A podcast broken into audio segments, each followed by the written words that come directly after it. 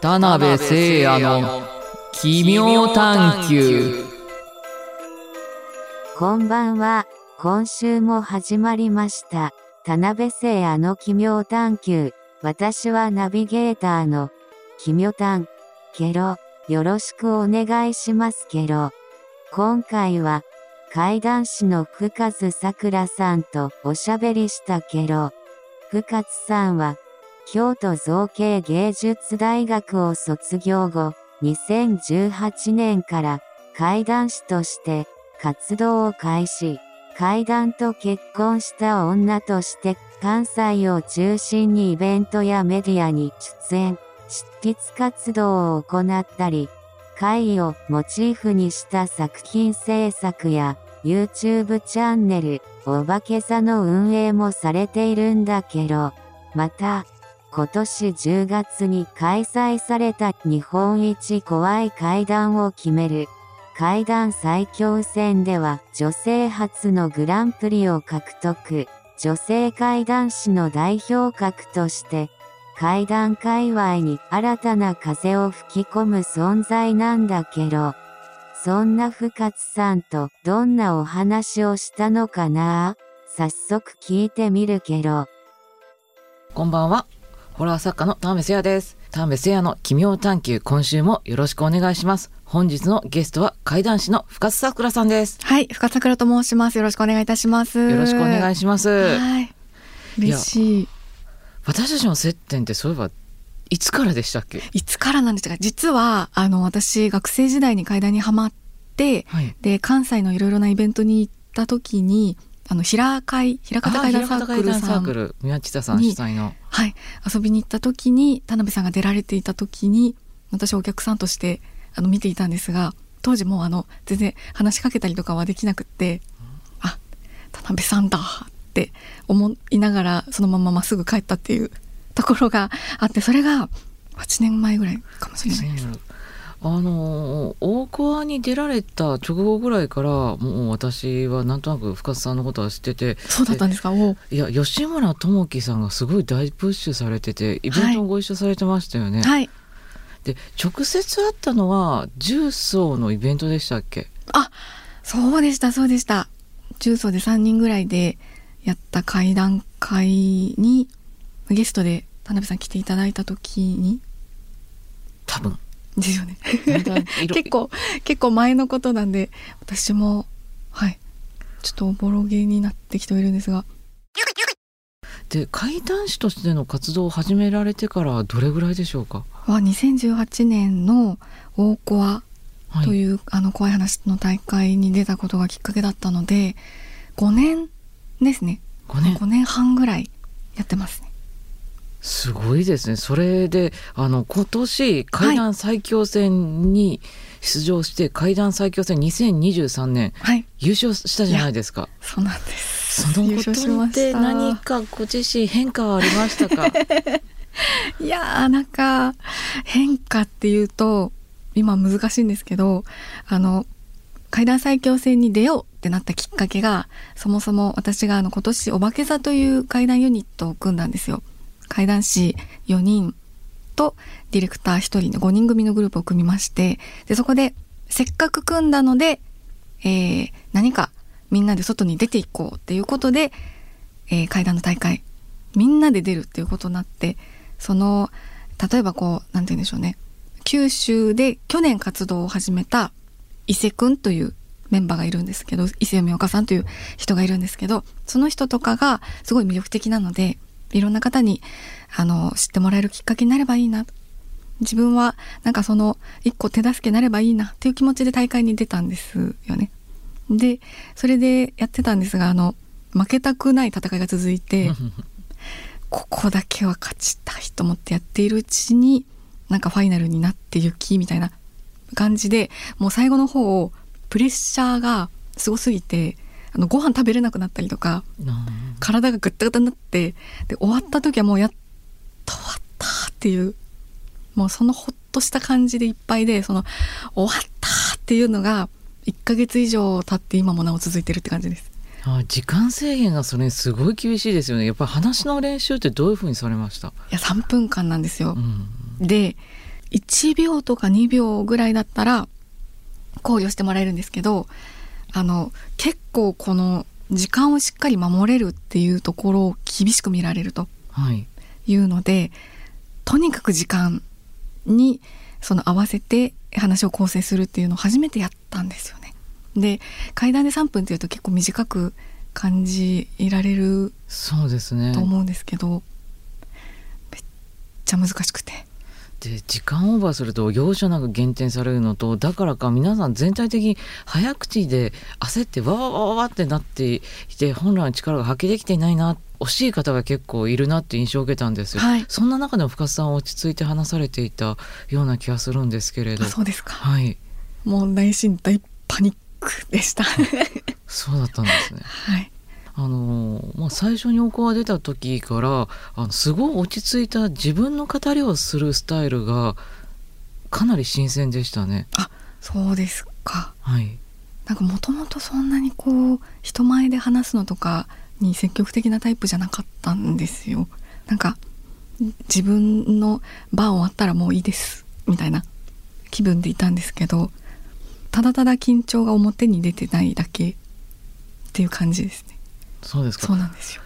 まあ、当時、まあ、女性の怪談師の方すごい少なかったですしまだあの声声色変えたりですとか擬音で驚かす方がたくさんいらっしゃった時なのでそれで深津さんが出てからでも深津さんスタイルって勝手に心の中で呼んでるんですけどああの淡々と語るね語り部の方が増えたなとインフルエンサーですよ 業界の。もうあんま器用なことできないのでもう何にもなんか作らずにやってるっていうね感じなんですよね。田辺さんもあの結構淡々と語られますよね。そうですか。うん。私は自分の語りはあんまよくわかんないですね。そうですか、なんか聞き直したりとかってされます？その。絶対しないですね。絶対しないんですか、うん。イベントのアーカイブとかご覧になったりとか。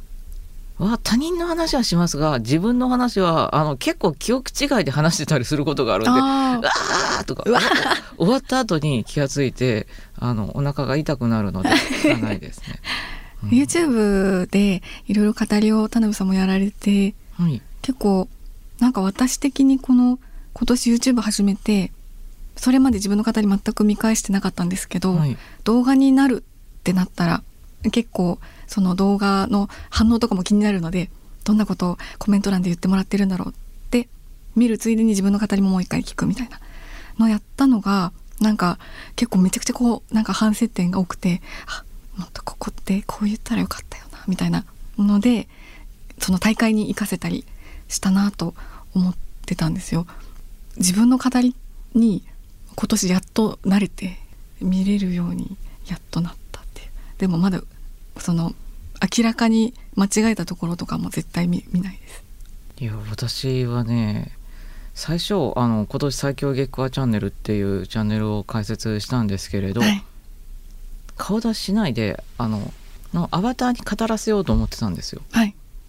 でもねそれがね動かすのがねものすごい面倒くさくてしんどかったのでああの VTuber のそうですそうです、はい、アバターみたいなはいそうすればあの部屋が汚くてもいいじゃん。とかいろいろ思って 背景とかアニメの世界でで、まあ、残虐な表現も、まあ、ゆるくできるしで、まあ、今あの小学生うちにたくさん遊びに来てるんですけれどはい。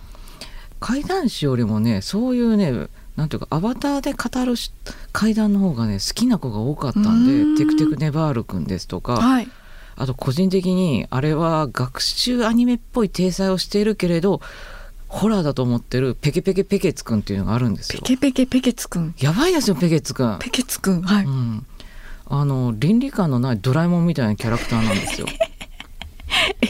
それは YouTube の？YouTube の番組で学習、ま、アニメとか漫画っぽい感じで、はいルイ君っていう主人公の男の子の家にペケツっていう異星人の子供が居候にやってくるんですよ。はい。でペケツ星は日本日本じゃないあのこの世界よりもはるかに進んだ科学を持っていて、まあ、ドラえもんの道具みたいなペケツいっぱい持ってるんですよ。はい。でそれでペケツはこの世界の不思議なことをなんでかなどうしてかなっていうのをね実験しちゃうんですね。はい。その結果ねたやすく地球は滅びてしまう 例えば蚊がいてねプーンとかチグってて「ああもう鬱陶しい」とか言って「なんで蚊なんているんだろう？蚊がなくなった方がいいんじゃないかな」とか「蚊がいなくなる」みたいなね。そうすると生態系は崩れ崩れてうん地球が食糧難になり。ペケツくんペケツ君それを子供たちは真剣な顔して見て「わあ勉強になるな」みたいなね。地球が自転が止まったらみたいな心の中にだんだんとなんか暗いものが溜まっていきそうでいいですね。そうですね。うん。ホラー体験みたいなのの一つになりそうですね。そうですよ。だからあのドラえもんの売買委員会みたいなのが結構続くようなイメージですね、あれもあのどら焼き溢れすぎて地球が埋め尽くされるから宇宙に逃げろっていう話ですもんね。そうなんですよ。で子供向けの YouTube をあのチャンネルを設立したいなと思って始めたんですけれど、はいまあ私のスキル不足で思ってのコンテンツは作れてないっていうのと本当に子供が好きなコンテンツってなんだっていうのはだんだんだんだん分かんなくなってきたんですうよ。ん難しそうですねそうなんですこの間あのうちに遊びに来た子供たちが見ていたのが、い松原谷さんが出ているあの番組だったんですね。はいで理由林道のチャンネルでブッコローっていうキャラクターがいるんですよ。はいフクロウみたいな。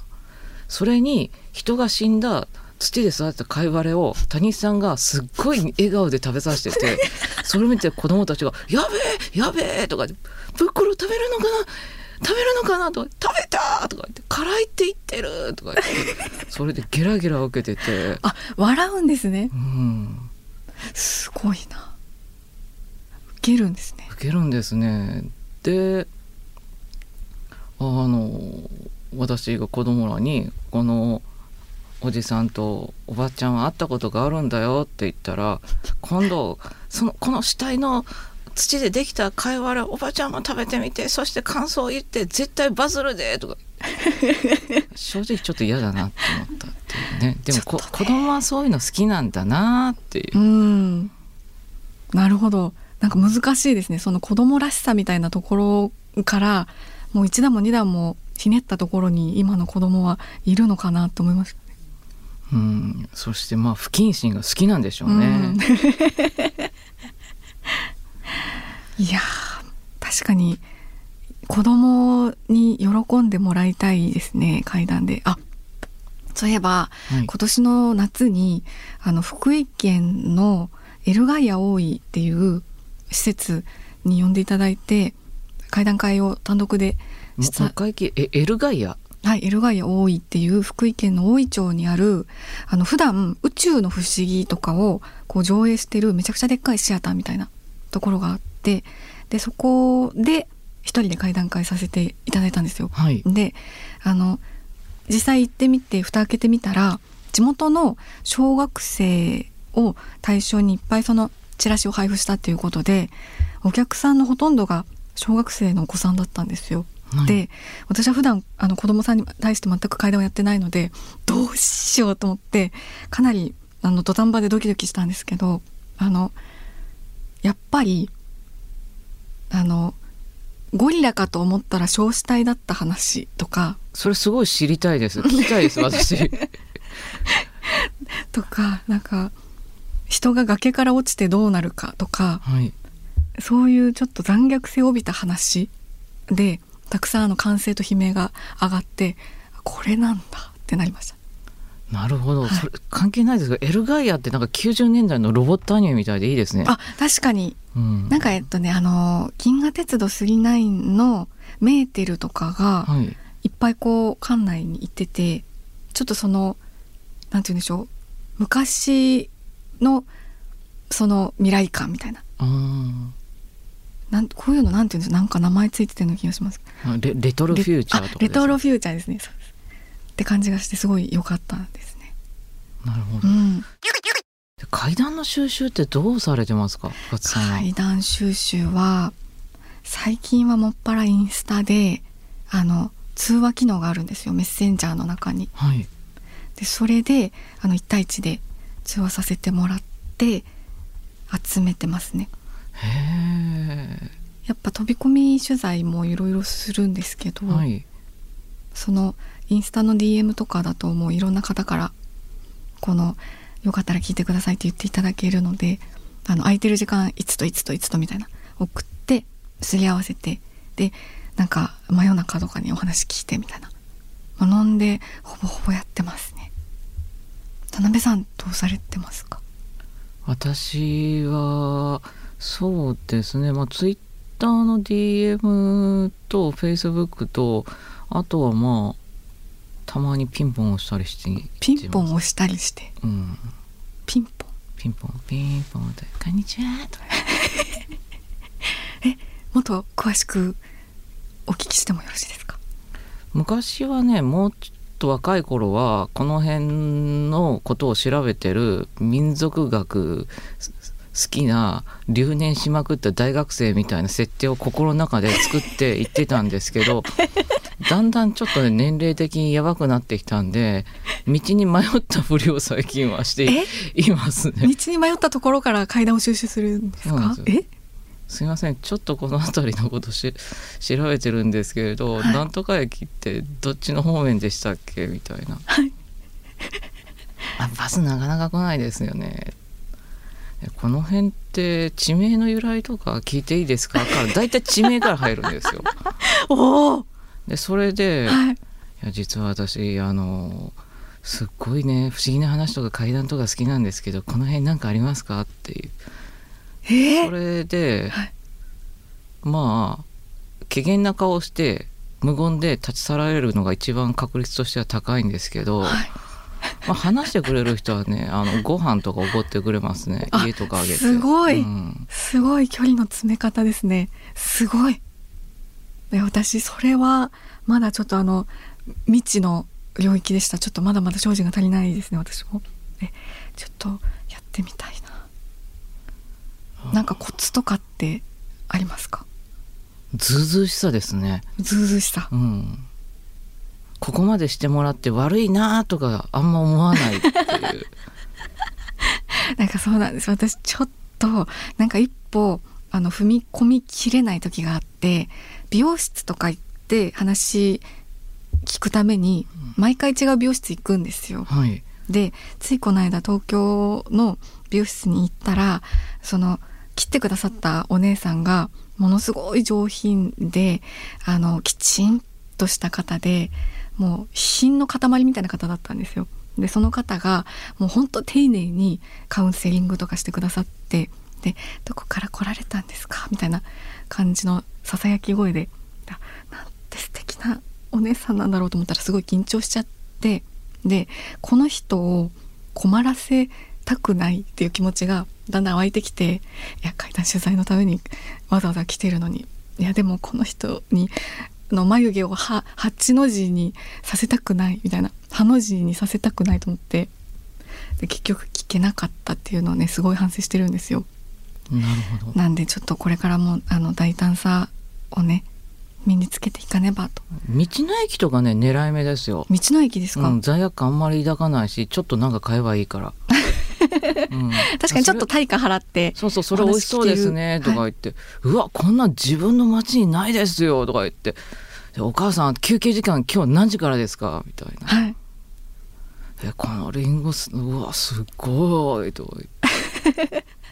もうどんどんどんどん懐にもうそれでこうちょっとリンゴとか食べながらちょっはい。とそのバックヤードの方行って行って「お母さんいいですか?」みたいな。ちょっとバックヤードに入っていい行っくてでそれであのうまくいったらあの5時ぐらいから休憩とか、まあ、昼過ぎからとかであの気が付いたらみんなと一緒にあのご飯食べてますね。でそういうの詳しい人この辺いませんか？レベルが高すぎる。すごい。え車出してくれるんですか?」とか言って「えとえここからそんな20分ぐらいでそんな場所が?」とか。で車に乗って。連れて行ってもらうと、うん。すごい。でもっと難易度低いのははい。博物館とかの,、あの学芸員さんにメールとか送ってなるほど。でそれであの何度かやり取りをして信頼関係を築いたら オフの日に取材に連れてってもらうみたいな。なるほど。いやもう全ての出会いが階段への道になってますねこういうことを話すとどんどんどんどんリスナーの方が私のこと嫌いになるんじゃないかということも。いやいやいやいやそんなことないと思います。本当にあの勉強になります。ちょっとやっぱり来年の目標にします。大胆なる取材を。でもねこのこの取材の仕方の欠点は話がどんなに長くても切れないってことですね。あ関係ない話とかされても、確かに。本当に興味のない話を45時間とかされることよくあるんで逆に、はいそうですね。話聞いてほしいっていう方だとねうん。切れ間なくねお話しいただくこともありますもんね。なんか私もこれあの最初すごい嬉しかったけどその後困ったっていう話なんですけど2年ぐらい前に新潟の方で仕事があってそこから1週間ぐらいかけて東北の方に車で旅をするっていう予定を立ててたんですよ。で新潟のお寿司屋さんに入った時にこれから東北行くんですっていうのを言い合わせた人と一緒に喋ってたら僕の出身はあの岩手県の宮古なんだけどもそこに美味しいお店があるから行ってみるといいですよって言われてあじゃあ行ってみますで紹介してもらったっていうご縁があるなと思って実際そこに足を運んでみたんですよでそこがほんとカウンター7席ぐらいの小さなお店だったんですけどカウンターの大将に「どっから来たの?」って言われてでカクカクしかじかでご縁があってで私階段好きなんですけどでポロって言ったら「階段?」って大将の目が輝いて「ちょっと待ってて」で店の奥からなんか30センチ四方ぐらいの金属製のカンカンを持ってこられるんですよ。でその蓋をパカッて開けたら、中にあの写真うん？がぎっしり入っててで見てごらんって言って見せてもらったら全部スナップ写真なんですよ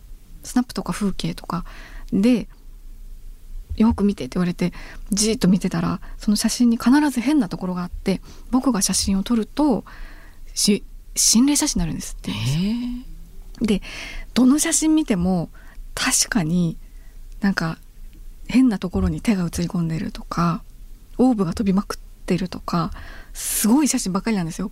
でこれはねって言って一枚一枚この何どこどこに行った時にこの親戚の誰々を撮った時の写真でね説明してくださるんですけど2時間ぐらいそれを聞いたんですよ。ですごいもので心霊写真って2時間見てるとだんだん胸焼けしてくるんですよね。そんな見たことないので すごい体験ですねなんか何百枚も見せてもらってもういいかなっていう気分だんだんなってきてで「ありがとうございました」っていうタイミングをずっと見計らってでだんだん残りがこう薄くなってきたんでもうそもうそろそろ終わる。もうすぐ終わるって思いながら「あすごいすごい」ってずっと見てたんですけど終わって「ありがとうござ」って言いかけたら奥からあの2缶目持ってこられてで結局あの倍の時間がかかったっていうねことがあってその時はちょっと本当に帰れるのかなと思いましたこれ。今日。それはかなり辛いですよね。私もうなんか最近だから長くなったらもう携帯かかってきたふりぎをしてますから。あとかあすいませんちょっとキリンとかいやもう本当にねなんか階段聞かせてもらえるのは嬉しいですけどもういいんだってなることってあるんだって自分のこの限界との戦いみたいになる時たまにありますね。なるほど。そういえば心霊写真をはい。売りに来る人の DM さくらさんとかはき来ませんでした？か来ないです。えそういう DM が来たんですか？私過去2回来て、はい。怪談師なの方で何人か来てるので1枚5,000円で売ってる人がいますよ、はい高うんどうなんだろう。どうどう絶妙な値段設定ですね。うん。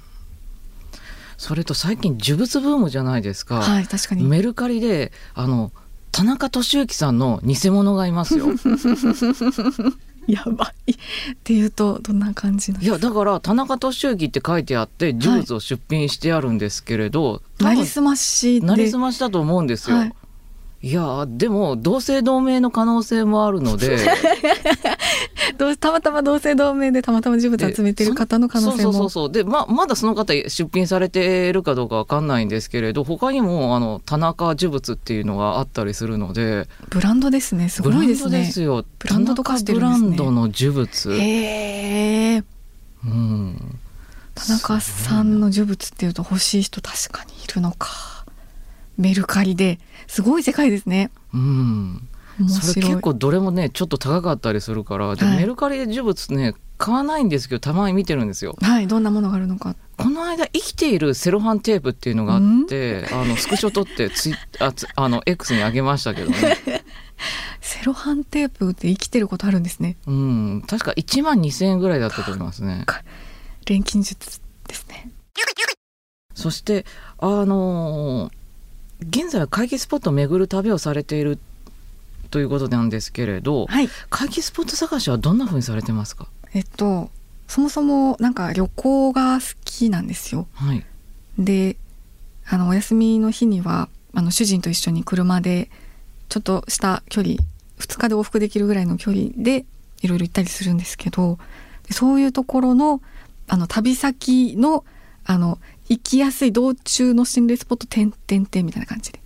巡ったりとかしますね。あと最近そのお化け座と都市ボーイズの早瀬さんとあの一緒に福岡でイベントをやったんですよ。でその次の日と翌々日の3日間かけて九州福岡と大分を巡る旅みたいなのをみんなでしたんですよね車で。そこであの大分出身の伊勢くんという子がいるのでおすすめ回帰スポットいろいろ連れて行ってもらったりとかしましたね。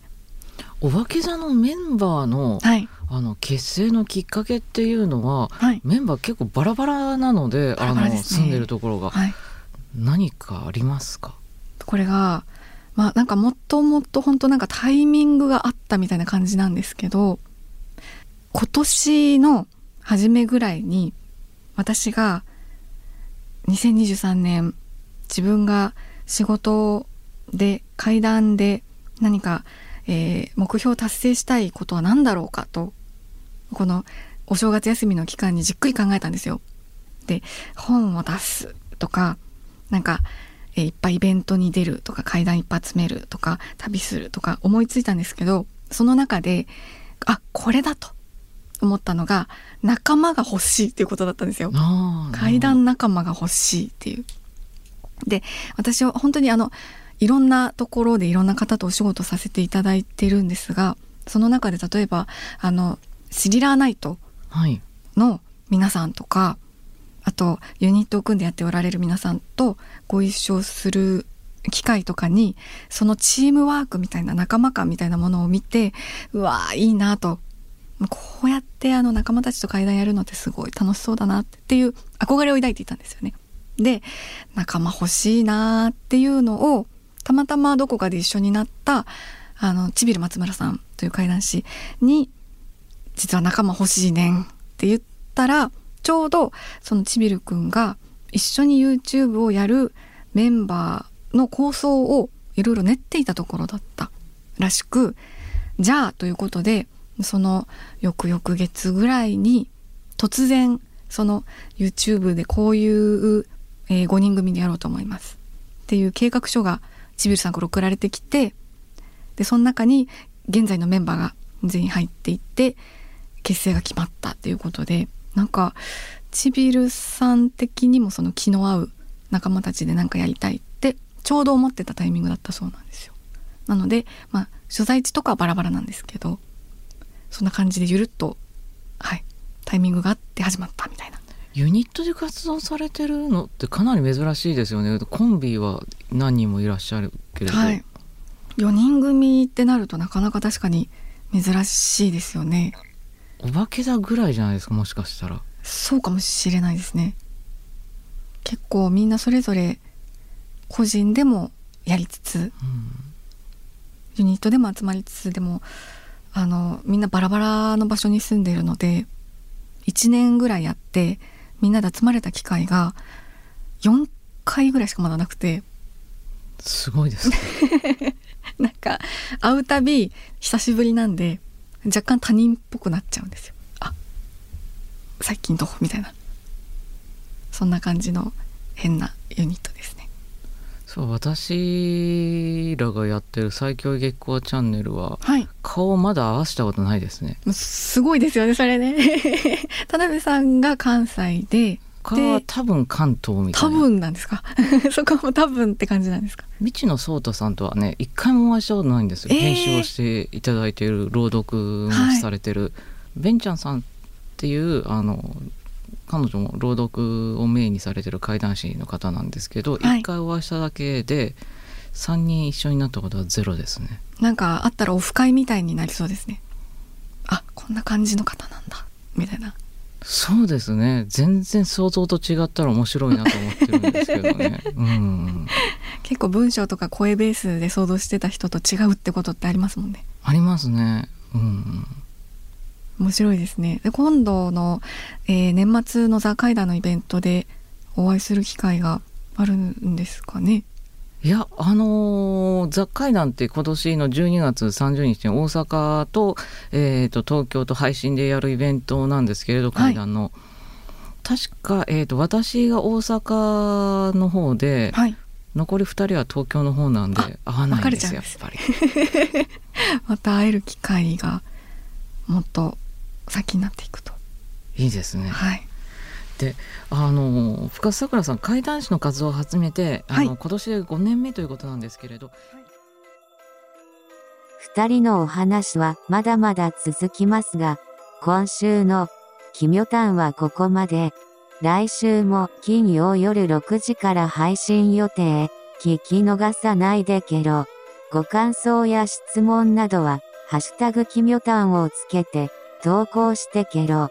番組公式 X もぜひフォローしてけろ。また、この対談の動画版は YouTube チャンネル、田辺聖あの奇妙探求で公開中。チャンネル登録もお願いしますけど。それではまた、奇妙な世界でお会いしましょう。さようなら。